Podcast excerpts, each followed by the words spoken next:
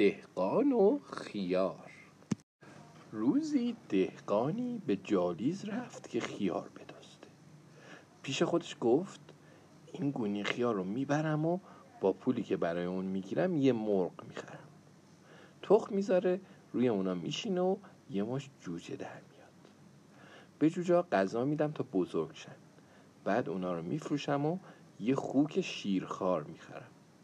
خوک شیرخوار رو میپرورم تا یه خوک بزرگ بشه. اون رو با یه خوک نر جفت می‌کنم اونم تعدادی طول خوک میزاد و من اونا رو میفروشم. با پولی که از فروش اونا می‌گیرم یه مادیان می‌خرم. اون کره میزاد. کره ها رو غذا میدم تا بزرگ شن. بعد اونا رو میفروشم با پولی که از برای اونا می‌گیرم یه خونه با یه باغ می‌خرم. توی باغ خیار میکارم و نمی‌ذارم احدی اونا رو بدزده. همیشه از اونجا نگهبانی می‌کنم. یه نگهبان قوی اجیر می‌کنم و هر از گاهی از باغ بیرون میام و داد می‌زنم. آهای تو مواظب باش. دهخان همچنان تو خیالات خودش غرق شد که پاک فراموش کرد. توی باغ دیگه ای و با بالاترین صدا فریاد می‌زنه.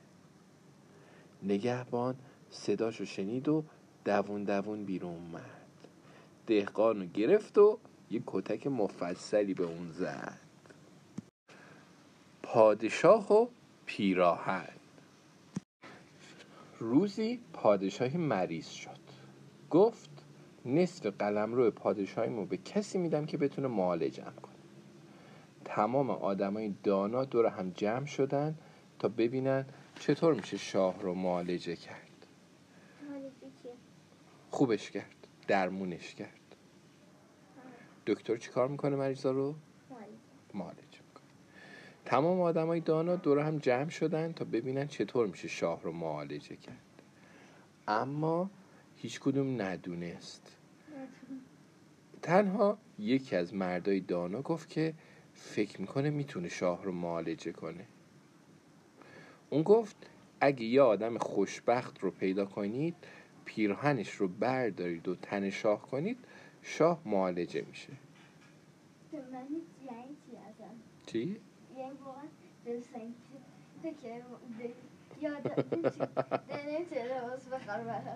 نه دیگه ببین scientific که نیستش این psychologic ه. psychologic اصلا.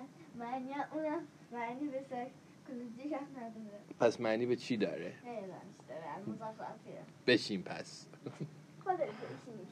شاه پیکاشو برای پیدا کردن یه آدم خوشبخت فرستاد. اونا تو سرتاسر سر مملکت سفر کردن ولی نتونستن آدم خوشبختی پیدا کنند حتی یه نفر پیدا نشد که کاملا راضی باشه. اونی که ثروتمند بود مریض بود. اون که سالم بود فقیر بود. یا اگر ثروتمند و تندرست بود زن بدی داشت. یا اگه بچه داشت بچهاش بد بودن. هر آدمی چیزی داشت که از اون شکایت کنه.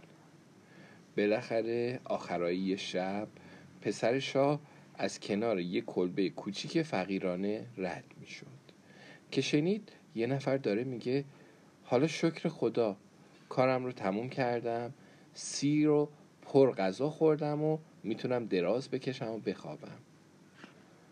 چه چیز دیگه می‌تونم بخوام پسر شاه خوشحال شد. دستور داد که پیرهن مرد رو بگیرن و پیش شاه بیارن و به مردم هر چقدر بخواد بدن.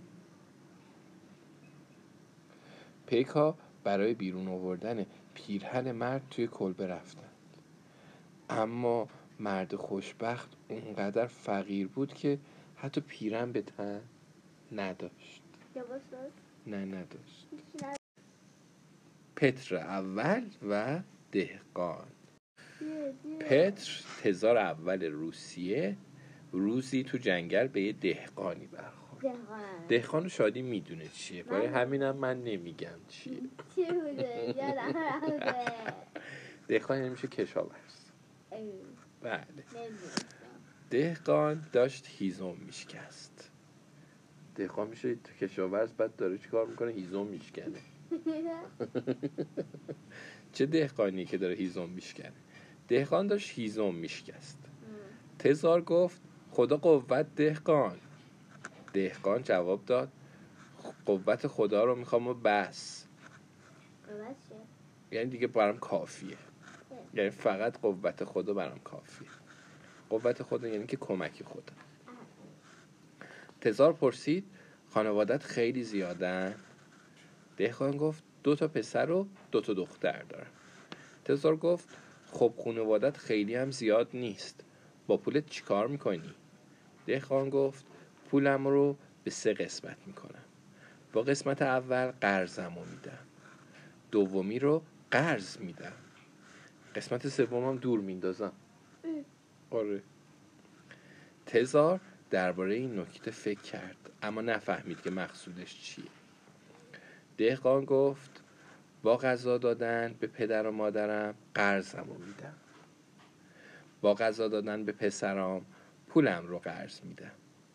با بزرگ کردن دخترام پولم رو دور میریزم. تزار گفت پیرمرد عجب تیزهوشی هستی. حالا من رو از جنگل به مزرعه ببر. راهم رو گم کردم.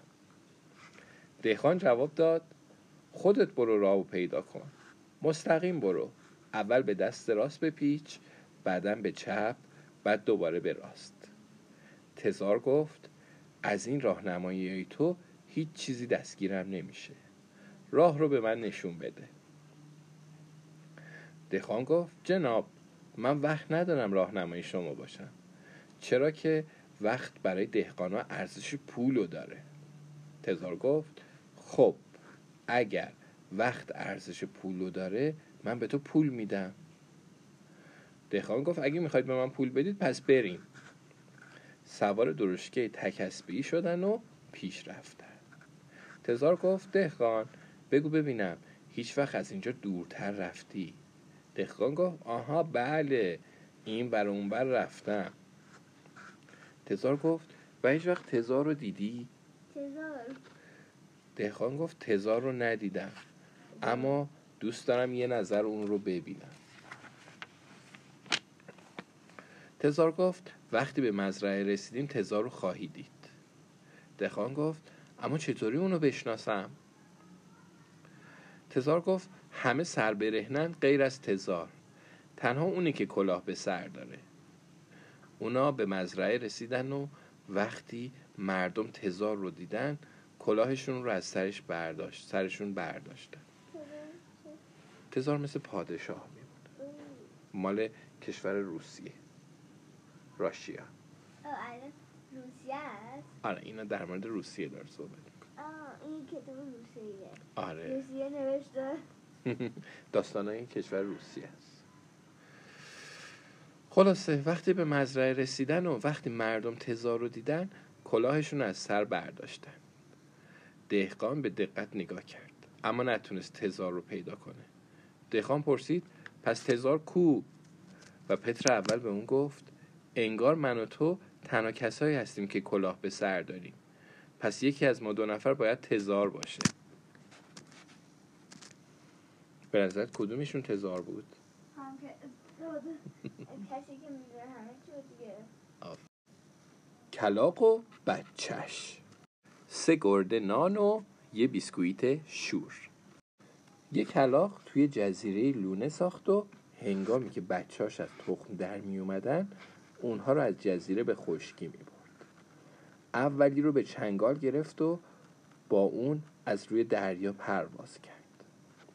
وقتی به میونه اقیانوس رسید خسته شد و آروم و آرومتر بال زد. با خودش گفت حالا من قویم و اون ضعیف و من دارم اون رو از روی دریا می‌برم. اما وقتی که اون بزرگ و قوی بشه و من پیر و ضعیف باشم آیا زحمت منو به یاد میاره؟ منو از یه جایی به جای دیگه می‌بره؟ و کلاق پیر از بچهش پرسید وقتی ضعیف شدم و تو قوی شدی من رو با خودت می‌بری. راستش رو به هم بگو. بچه کلاق ترسید که پدرش اون رو به اقیانوس بندازه. گفت حتما.